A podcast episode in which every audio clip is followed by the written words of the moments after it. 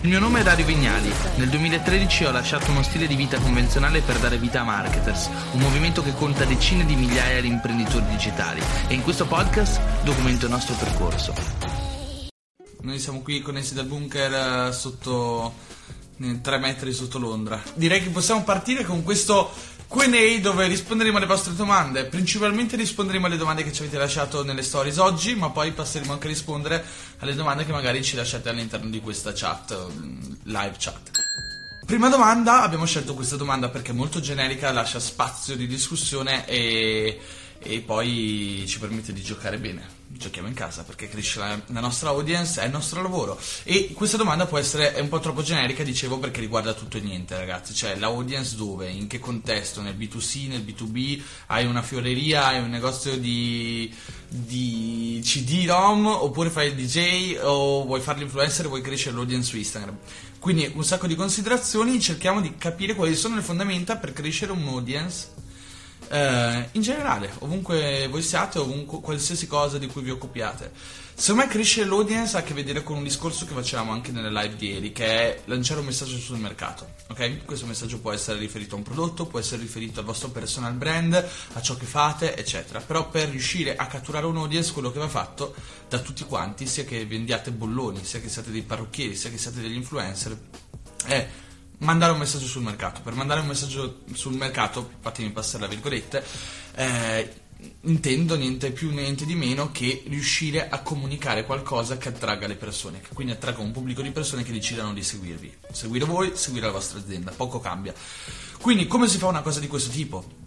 Come si veicola sul mercato un messaggio, un contenuto? Beh, in realtà a livello di comunicazione è semplice, cioè ovun- tutti noi possiamo comunicare. Per me la cosa bella del web oggigiorno è che ognuno di noi ha la capacità di aprire il telefono e poter lanciare un messaggio nell'interspazio e raggiungere centinaia e migliaia di persone gratuitamente per lo più, cosa che se ci pensate i nostri nonni, eh, le persone che gli imprenditori di una volta eccetera non avevano questa possibilità di farlo gratuitamente, quindi Facebook advertising può costare eccetera eccetera, ci lamentiamo ma abbiamo un potere gigantesco, gigantesco perché riusciamo a prendere il telefono a lanciare un tweet, a fare un, un, Instagram Stories, a fare una diretta come la stiamo facendo, quindi a comunicare con le persone. Il primo step è comunicare. Dove comunicare? Scegliere una piattaforma, ne abbiamo parlato ieri, se volete vedervi tutto quel pezzone lì andate sul gruppo Dario Vignali Marketers su Facebook, vi riguardate la live. Comunque il concetto è dobbiamo trovare una piattaforma che risponda a due aspettative eh, diciamo il tipo di comunicazione che ci va più a genio, quindi siamo più bravi a scrivere video, eccetera, quindi scegliere una piattaforma che ci consenta di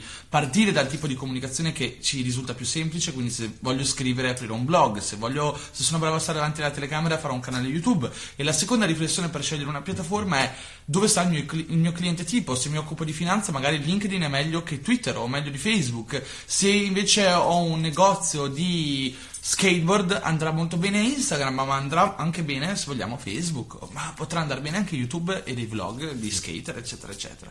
Quindi anche lì due argomenti, come scegliere la piattaforma, come comunico, dove stanno i miei clienti. La riflessione invece che farei oggi, un attimo più eh, rivolta al contenuto, è come costruire un contenuto che ci permetta di crescere la nostra audience. Siamo tantissimi, siamo già 116. Eh, come crescere l'audience è un discorso molto interessante, molto importante, eh, che riguarda il contenuto proprio perché è, nella, nella, è, intrinseco nel contenuto la capacità, se vogliamo, di attrarre un'audience e soprattutto mantenerla, perché è facile raggiungere centinaia di migliaia di persone se abbiamo il budget per fare advertising, ma è molto più difficile far sì che le persone che ci scoprano poi facciano click, visualizzino le nostre stories, si iscrivano alla newsletter, decidano di seguirci a vita a comprare i nostri prodotti. Quindi ma, come mantenere mantenere l'attenzione è la vera domanda. Per me tutto sta nel contenuto, come vi dicevo, e se voi andate a scrivere un contenuto uh, dovete farvi sempre la stessa domanda. Sto costruendo un tipo di contenuto che rispetta le tre I dell'informazione? Com'è un'informazione che funziona? Allora, un'informazione che funziona, quindi un contenuto che funziona, o ispira le persone, o intrattiene le persone, oppure è, eh, diciamo, in qualche modo utile alle persone, ok? Un'informazione utile. Um, quindi, diciamo, deve formare da un certo punto di vista, deve essere utile. Cosa, facciamo un esempio di questi tre contenuti. Se voi ci pensate bene, le aziende che fanno una strategia di content marketing fatta bene, solitamente finiscono all'interno di questo calderone, quindi contenuti che eh, ispirino. Prendiamo ad esempio tutti i travel influencer che fanno i video di ispirazionali di viaggio, eh, le persone che invece hanno i canali YouTube di crescita personale, eccetera, eccetera. L'intrattenimento invece prendiamo dentro tutti quegli youtuber che fanno ridere, che ci intrattengono, che ci raccontano cose che vere o non vere catturano la nostra attenzione e quindi eh, ci divertono e hanno diciamo un ruolo ludico nelle nostre vite. Terzo, ti stai preparando la domanda? Ce l'hai in canna. Tra poco botto con la domanda successiva. Il terza tipologia di contenuti, la più potente secondo, a mio avviso, è quella di Salvatore Ranzulla. Contenuti che informano, ok? Che riescono a essere formativi. Quindi, ad esempio, io ho un problema, tu mi dai la soluzione al mio problema, io ti regalo la mia attenzione. Questo è molto potente perché andiamo a costruire un posizionamento di autorevolezza all'interno delle mente che, delle persone che ci seguono. Quindi questa persona è competente su questo argomento e eh, quindi mi, mi, dà valore, mi genera un valore perché mi spiega le cose, perché mi informa, mi aiuta, eccetera, e quindi continuo a seguirla. Se vogliamo, ragazzi, questa è anche la strategia di content marketing che utilizziamo i marketer. Se ci pensate tutti noi, botto incluso, facciamo dirette, facciamo stories, facciamo post su Facebook, post sui gruppi. Infatti, post... a questo riguardo, diciamo che le community in questo momento crescono tantissimo con l'advertising ma se dall'altra parte dell'advertising non c'è contenuto, non c'è sostanza e non c'è un'utilità reale per chi entra all'interno delle community, allora la strategia non funziona perché ah, con un messaggio clickbait o qualsiasi cosa possiamo fare entrare le persone da qualunque parte. Quello che ci vuole poi è un po' di solidità dall'altro lato, quindi una community che possa aiutare le persone realmente a risolvere quelli che sono i loro problemi. Claro, esatto, sono d'accordo. E mm, anche se vogliamo eh, costruire quindi un tipo di contenuto che supporti una strategia. Che cosa significa? Non per forza fare le cose a caso, no? Quindi prendere parte a un processo analitico. Pubblico un contenuto, guardo come va. L'argomento interessa il mio pubblico? Sì, no, lo vedo dall'engagement. Se interessa molto, mi segno il contenuto o l'argomento del contenuto e la volta dopo magari ne riparlo ancora. Testo nuovi contenuti, nuovi argomenti, eccetera, eccetera, e vedo cosa funziona di più. In questo modo vado a testare quelli che sono gli angoli, gli argomenti, eccetera, che il mio pubblico preferisce direi che possiamo passare all'altra domanda, visto che... Sì. Che... Una domanda, sono molte sulle affiliazioni, quindi sul mercato dell'affiliate marketing. Ad esempio Giuseppe Centraco mi chiede quanto si può guadagnare con le affiliazioni. E, ehm, questa è, un, è, una domanda molto vaga, nel senso come in tutti i settori del digital marketing si può guadagnare tanto, si può guadagnare poco.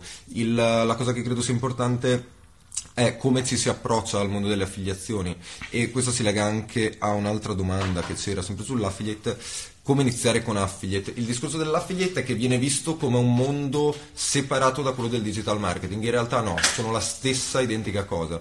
Semplicemente nell'affiliate marketing promuoviamo offerte che non sono direttamente nostre, quindi riceviamo delle, delle, commissioni promuovendo altre tipologie di offerte, offerte di, di, altre aziende, offerte che possiamo trovare all'interno dei network, ma quello che sta alla base dell'affiliate marketing sono tutte le strategie di digital marketing che usiamo in, anche per le nostre community, per quelli che sono i nostri progetti.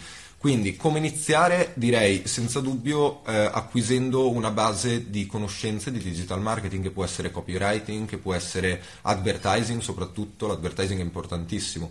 Ecco, diciamo che eh, la maggior parte delle persone che fanno affiliate ehm, fanno tantissimo advertising, a meno che uno non abbia già delle community molto grosse, dei siti molto grossi e ad esempio magari lavora con l'email marketing, sostanzialmente la maggior parte delle persone ehm, spende tantissimo eh, sull'advertising, che può essere advertising su Facebook, advertising su Google Ads, advertising su Native, insomma ci sono tantissime fonti diverse. Comunque la risposta è si può guadagnare tanto se, ehm, se lavori bene, se ti strutturi in un certo modo e se impari a conoscere quella che è la tua nicchia in cui stai lavorando. Quindi ad esempio se ti concentri nel settore ad esempio del beauty, eh, piano piano vedrai che imparerai a capire come è fatto il tuo audience, come è fatto il tuo pubblico, a chi ti sta rivolgendo, come creare messaggi efficaci, come vendere in modo efficace e a quel punto sicuramente le cose miglioreranno tanto.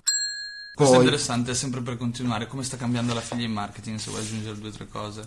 Allora sì, l'affiliate marketing sta cambiando molto, diciamo che eh, soprattutto anche dopo le grosse restrizioni che stanno facendo le piattaforme di advertising come ad esempio Facebook o Google, che sono sempre più ristrettivi, ristrettivi nel modo in cui si possono promuovere i contenuti, quindi magari ci sono contenuti che non, non hanno um, all'apparenza nulla di, di, sbagliato, diciamo che potrebbero violare le policy, invece molte cose vengono bannate. Quindi questo sta in qualche modo modificando eh, l'ecosistema dell'affiliate marketing. Se vogliamo c'è la teoria che dice che alla fine tutti questi giganti no, dell'advertising come Facebook e Google stavano aspettando l'arrivo dei grandi brand. Quando i grandi brand inizieranno a pompare eh, gli stessi investimenti che investivano, che comunque ponevano nei media tradizionali, quindi dalla televisione ai, alla carta stampata, eccetera, e li inizieranno a spostare quindi questi investimenti sui social media, Facebook avrà, o un Google o un Facebook di turno avranno sempre meno il bisogno di ricorrere ai soldi che vengono invece pompati da piccole, da piccole realtà o persone affiliate marketer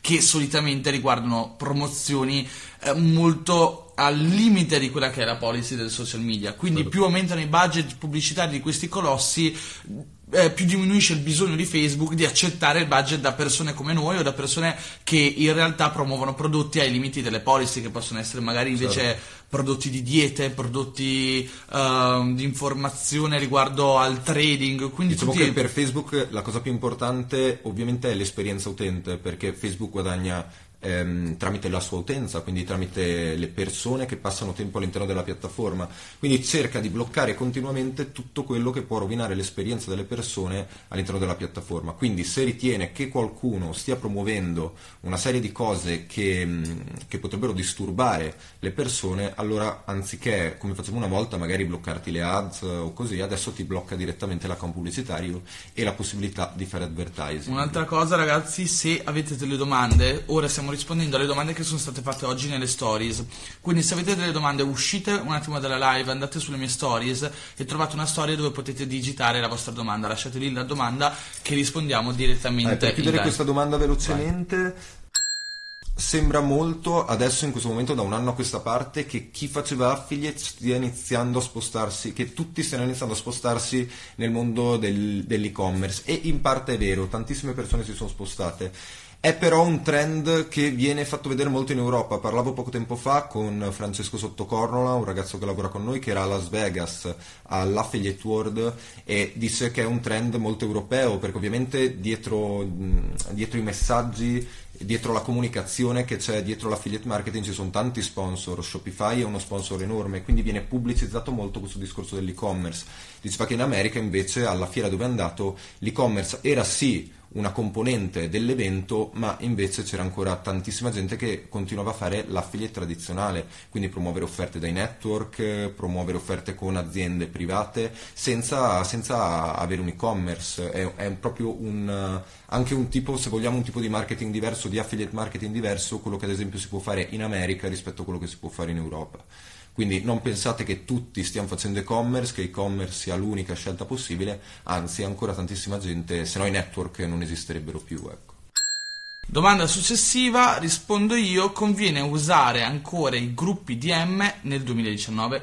Allora ragazzi, eh, i gruppi DM per chi non lo sapesse sono, rappresentano, eh, è il nome di una strategia, delle tante strategie di crescita per i follower su Instagram. Quindi fondamentalmente io creo un gruppo, DM sta per direct message, creo un gruppo di persone, fondamentalmente di persone che hanno più o meno i miei follower, che eh, iniziamo a fare engagement in questo gruppo, quindi ve la faccio molto semplice, costruiamo un, un, gruppo su Instagram, su Telegram, Whatsapp, invitiamo persone, prima ovviamente gli chiediamo se vogliono entrare all'interno di questo gruppo, che hanno circa lo, nostro, lo stesso nostro numero di follower, le invitiamo sul gruppo e invitiamo queste persone a mettersi like a vicenda entro i primi 5 minuti della pubblicazione delle loro foto su Instagram, quindi se io vado a pubblicare una foto su Instagram, tutte le persone che fanno parte del mio gruppo DM andranno a mettermi like entro i primi 5 minuti della sua pubblicazione. Che cosa serve questo? Per, diciamo, eh, raggirare, se vogliamo, tra virgolette, l'algoritmo di Instagram, far sì che Instagram ehm, veda che c'è tanta interazione da account abbastanza grossi, soprattutto se, sono, se ho un account grosso, quindi ho invitato altri account grossi, nei primi 5 minuti, e questo per Instagram è un segnale di buona ed effettiva qualità della foto. Eh, è un effettivo segnale che porta Instagram poi a mostrare la nostra foto a più persone e quindi a prendere più like. Questa strategia era super utilizzata anni fa, adesso continua ad essere utilizzata e in alcuni casi funziona ancora, ancora bene, purché si rispettino insomma alcune cose. Esempio, è inutile fare i DM group con persone che non ci seguono, quindi se un account ha un milione di follower, ci mette like a una foto, ma questo account non ci segue, è difficile che Instagram vada ad attribuire un, un valore reale a questo like che ci è stato dato, perché dice perché è famoso il fatto che si possono anche comprare i like da pagine grosse, ma non sempre poi queste pagine ci seguono, quindi è un servizio che semplicemente stiamo andando a comprare.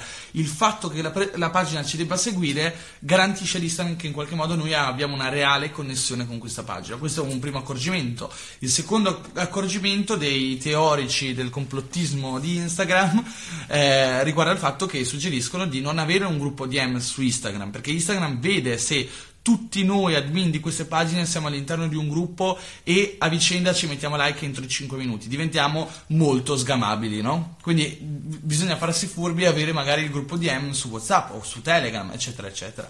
Addirittura alcuni complottisti sostengono che pure su WhatsApp, essendo di Facebook e Instagram essendo di Facebook, riescono addirittura a trovare il fatto che abbiamo questi gruppi DM. Queste ovviamente sono congetture, non sappiamo se sia vero o no. Comunque, sicuramente stare attenti a queste cose di certo può portare vantaggio, no? Quindi il mio consiglio è questo: eh, fare, degli, fare diciamo, dei gruppi di M con persone che facciano parte della nostra stessa nicchia. Quindi se tratto il travel, se tratto le macchine, se tratto i motori, eccetera, eccetera, farò un gruppo di M per i motori oppure per, le, per i viaggi, se mi occupo di viaggi, di viaggi. Quindi conoscere realmente queste persone e eh, seguirle veramente, far sì che tutte appartengano alla stessa nicchia in cui operiamo e far sì quindi che queste interagiscano con noi entro i primi 5 minuti. Un'altra strategia è invece quella del power lighting naturale di cui vi ho parlato dentro il corso di Sound Fire, che insomma è quella è la più potente in assoluto perché ci permette di ottenere dei power like estremamente naturali, estremamente efficaci che non hanno a che vedere con tutte queste congetture dei DM, hanno a che vedere con un, un'interazione naturale umana l'uno con l'altro, no? Eh, che adesso ve la dico molto semplicemente, poi in realtà nel corso troverete tutte le informazioni più, diciamo, più avanzate nello specifico. Semplicemente si tratta di fare una lista di follower di uno specifico mercato, iniziare a seguirli, iniziare a interagire, senza richiedere l'interazione indietro. Noi inter- iniziamo a interagire con questi sperando che questi iniziano a interagire con noi quando organizzi il prossimo corso di Instagram on Fire, ragazzi, Instagram on Fire è sempre disponibile tutti i giorni sul, sul sito instagramfire.com ed è un corso online. Andiamo avanti con le domande, tu ne hai un'altra qua o ne c'è tu? Sì, ne ho un'altra.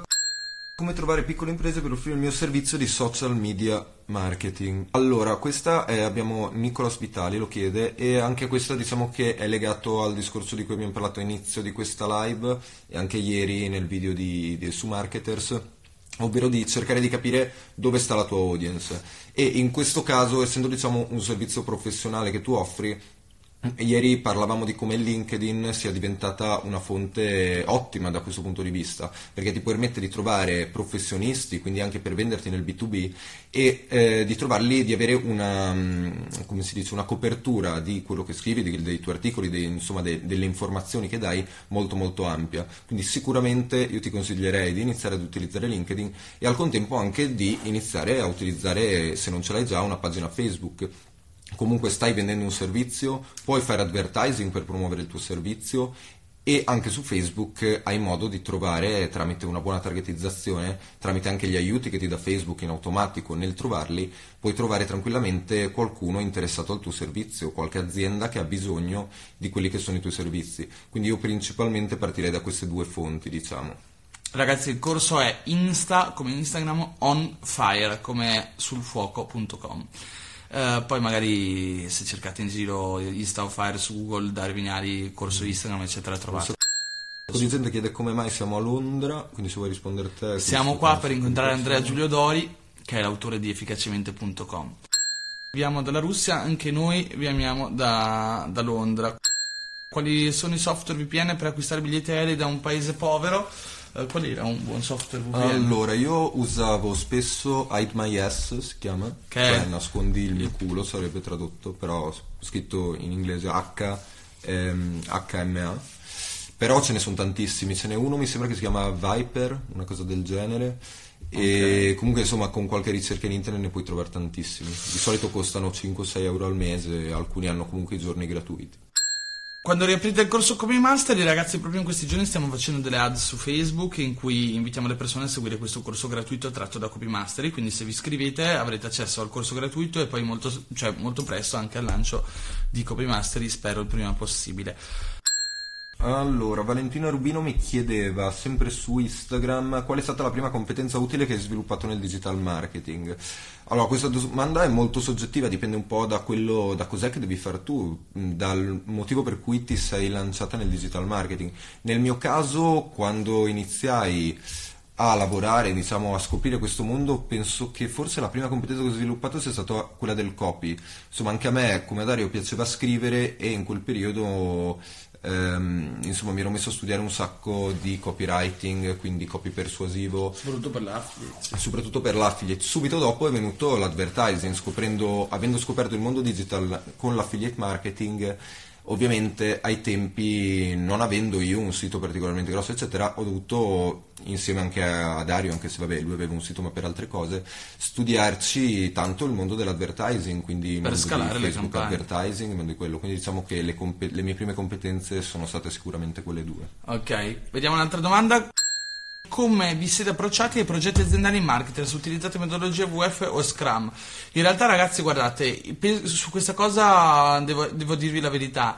Il punto è questo, secondo me quando tu inizi a costruire un progetto business, e ne parla tanto mh, il fondatore di LinkedIn nel libro Blitzscaling, molto interessante, molto spesso quando tu devi scalare, il, il tempo, la velocità conta più dell'efficienza, no? Quindi anche noi, se vogliamo, negli ultimi due anni non abbiamo utilizzato niente, ok, a livello di metodo. Abbiamo tro- provato diverse strategie per mantenere la produttività in azienda, per relazionarci, perché contate che ormai siamo 30 persone che lavorano tutte da remoto, quindi diventa molto difficile portare avanti un'azienda dove 30 persone lavorano da remoto attorno al mondo. E la cosa che abbiamo fatto quindi è stato cercare di trovare diverse soluzioni per mantenere la produttività, per mettere in connessione i team dell'azienda, eccetera. Ad oggi, poi a livello di produttività, siamo riusciti ad utilizzare, perlomeno, perlomeno integrare più o meno Slack, che Botto utilizza tantissimo. anche. Basecamp Scherzo, infatti non lo utilizzi. E Basecamp, che invece è mm, diciamo, la, la piattaforma che utilizziamo di più per la produttività in azienda. Ehm, dopodiché, anche lì dipende che, in che fase ci siamo ritrovati. Quindi, in quest'ultima fase stiamo mettendo un po'. Stiamo mettendo le pezze per mettere a posto tutto ciò che sono stati gli errori di crescita, perché gli errori di crescita sono assolutamente normali. Quando si vuole crescere, si inizia a scalare, ad assumere persone, a, fa- a spendere anche in maniera disordinata, magari poco organizzata, ad avere un'amministrazione povera, eccetera, eccetera, poi ti ritrovi dopo un anno o due che devi mettere a posto tutto quanto. Eh, la strategia che ora stiamo iniziando ad applicare e stiamo cercando di integrare in azienda è quella degli OKR, no? Quindi praticamente ci diamo un obiettivo annuale, a seconda della- dell'obiettivo annuale lo dividiamo in sotto obiettivi mensili e in base poi, no, eh, trimestrali e sotto, in base a poi quelli trimestrali assegniamo dei- delle task, ok, dei risultati che a tutti quelli che sono i team dell'azienda. Questo è come bene o male ci comportiamo a livello di produttività. Però non- io non sopporto il fatto che quando si parla di startup, eccetera, molto spesso c'è la tendenza a sovrastimare, a parlare come se fosse fondamentale di tutto quello che è il discorso della produttività, dell'organizzazione, di tutti i software, eccetera, eccetera. Una cosa che conta fino a un certo punto. Conta molto di più, penso, la- i valori fondamentali del brand, quello che comunichiamo sul mercato, il, il tipo di prodotto che stiamo veicolando, quindi la qualità del prodotto e il marketing che stiamo facendo. Quando abbiamo una chiara vision diventa facile portare avanti anche delle azioni disordinate ma che portino effettivamente a casa dei risultati e che siano rivolte verso una direzione che, che in qualche modo agevola l'ottenimento di questi risultati senza per forza essere super organizzati, avere le metodologie eccetera. Quelle sono cose che possiamo sempre aggiungere in azienda, però quando invece ci manca la qualità di prodotto, ci manca la capacità di marketing, l'azienda va a picco anche se abbiamo tutte le strategie di produttività, organizzazione eccetera al mondo. LinkedIn in questi anni è stato sempre nell'ombra, penso finalmente stia emergendo. Io trovo sia super utile per il Le- B2B. le- leggile a spiaccicare che se Sì, facciamo il scusate. podcast poi uno non capisce. Ehm, assolutamente sì. Io allora ho iniziato, l'ho, l'ho detto in un sacco di video, ad usare LinkedIn mh, relativamente da poco tempo. Prima l'ho un po' snobbato come, come social, ma perché forse non avevo capito realmente le potenzialità che può avere.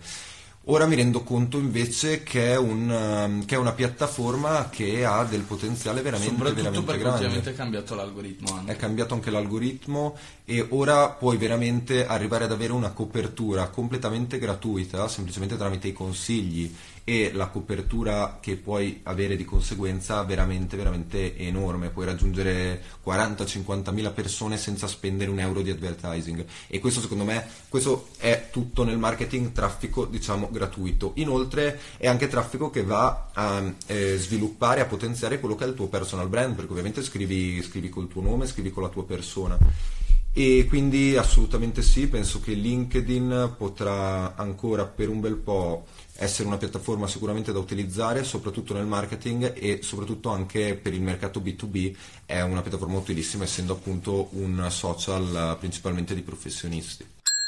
Domanda, come si può battere l'algoritmo di Instagram? Parlavamo poco fa di quelli che sono i pod, i gruppi Telegram, quindi la possibilità di fare networking con altri influencer, content creator che vanno a mettere like entro i primi 5 minuti le foto, eccetera.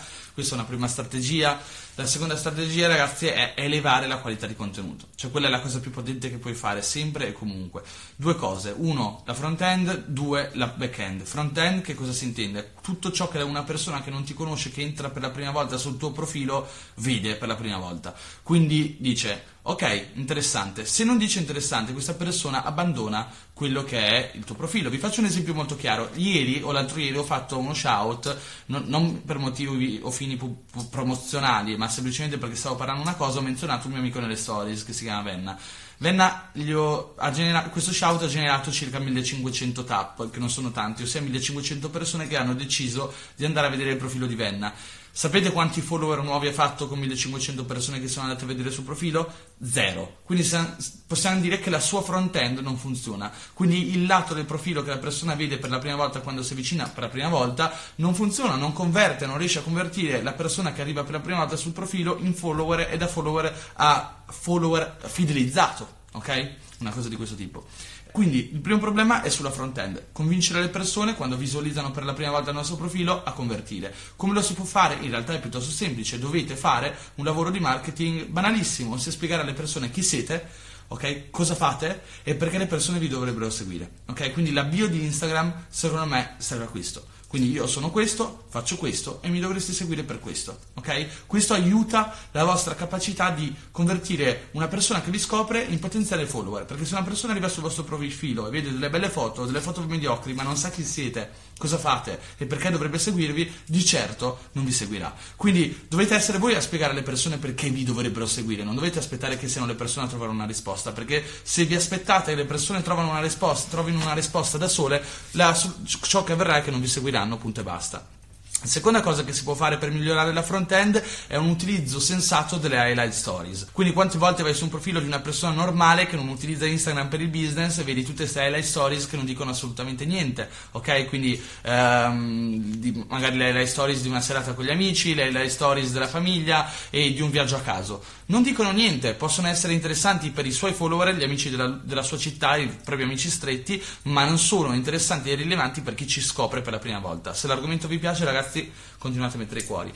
Um, quindi il, il, discorso è riuscire, come stavamo dicendo, a migliorare questa front-end con le highlight stories. Se andate a vedere il mio profilo, racconto nelle, highlight stories chi sono, che cosa faccio, cosa dicono i media di me, che cosa dicono i miei follower di me, che cosa ho fatto negli ultimi anni, quali sono i miei risultati, che cos'è il mar- che cos'è Marketers, che cos'è Marketers World, eccetera, eccetera, eccetera. Cioè, il mio obiettivo è far sì che una persona che mi scopre su Instagram nel giro di un minuto, due minuti o pochi secondi riesca ad avere chiara esattamente chi sono, che cosa faccio e perché dovrebbe seguirmi. Ok? Questo è un discorso molto importante, sottostimato. Tutti pensano devo fare le foto più belle, devo concentrarmi magari a fare il follow on follow, fare le ad su Instagram per crescere. Ragazzi, potete fare le ad su Instagram con un milione di euro e mostrare la vostra ads a milioni di persone, ma se le persone poi arrivano sul vostro profilo e non trovano un motivo per seguirvi, quelli che state spendendo sono soldi buttati. Quindi ipotizziamo che abbiamo ottimizzato la front end che si ottimizza facendo contenuti spettacolari e mettendo a posto le highlight stories e magari ogni giorno facendo highlight sto- eh, stories interessanti. Quindi se una persona arriva per la prima volta sul vostro profilo, guarda le vostre stories, dice cazzo è interessante questa persona, aspetto che la seguo. Secondo step, mettere a posto la back end. Che cosa significa? Significa che dobbiamo continuare a mantenere l'attenzione delle persone che ci seguono. Fa- cioè voi pensate una cosa, quante quante stories potete vedere al giorno? 100, 150? Quante persone, di quante persone guarderete le stories? Forse 10, 15, 25, ok? E quanti followers, quante persone seguite?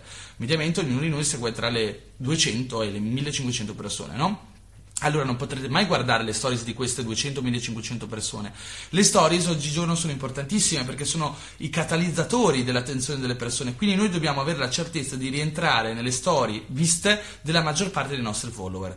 Quindi il secondo step quindi, è fare delle stories meritevoli di essere viste ogni giorno dai nostri follower, in modo che tra i loro 200-1500 ehm, following che hanno decidano di guardare le nostre stories e non quelle degli altri utenti. Provando quindi, anche magari a differenziarsi da quelli che sono esatto. i contenuti di intrattenimento più classici, quindi provare a creare una propria personalità, un proprio modo di comunicare con le persone che, che aumenta tantissimo la, come si può dire, l'attrazione, la retention. la retention delle persone nei vostri confronti. Sì, una cosa stra interessante è fare dei format, tipo lunedì vi parlo di questo, il mercoledì vi, por- vi, parlo di questo, il venerdì faccio una diretta. Quindi creare e instillare nelle persone l'abitudine nel seguirvi creare un'abitudine nel seguirvi è la cosa più potente che potete fare a livello di marketing. Le persone continueranno a seguirvi, a guardare i vostri contenuti, ad ascoltare le vostre dirette, eccetera. Se invece anche scusa se ti interrompo, per cui la maggior parte degli youtuber hanno degli orari fissi e dei giorni fissi con cui pubblicano i nuovi video, così le persone si abituano a, a, questa diciamo routine da parte di quello youtuber che è riuscito a prenderli per vari motivi e sanno che ogni due giorni alla stessa ora uscirà quel video e si abituano a, questa, a, questa, a questo format sì. diciamo. In realtà questa cosa è molto potente, pensate all'effetto domino, no? Quante volte vi capita magari che seguite uno youtuber che pubblica una volta ogni tre giorni, una volta al giorno, poi a un certo punto smettete di guardarlo una volta, due volte, tre volte e dopo non lo guardate più per mesi. No? Questa è una cosa che capita sempre, quindi se voi domani vi, vi fermate, non fate più stories per una settimana, eccetera, eccetera, quello che succede è che le persone molto spesso poi smetteranno di seguirvi per un po' e ci metteranno tanto tempo a tornare a seguirvi. Um, poi, altre cose che mi viene a dire per mettere a posto quella che può essere la back-end, uh, lì ragazzi, secondo me è creare delle relazioni con il pubblico, no? Quindi attraverso le stories continuare ad alimentare il pubblico, raccontare delle storie, raccontare la propria vita in modo che le persone si affezionino. Nel primo momento, se non, siete, se non avete 150 milioni di follower, iniziate a rispondere ai commenti, sempre rispondete ai direct, cercate di essere presenti. Se guardate tante persone comunque potenti, eh, su Instagram ce ne sono tante che comunque continuano a rispondere almeno ai commenti della prima ora, quindi pubblico un contenuto tutta la prima ora, cerco di rispondere ai commenti, anche perché Instagram vede queste cose, ok?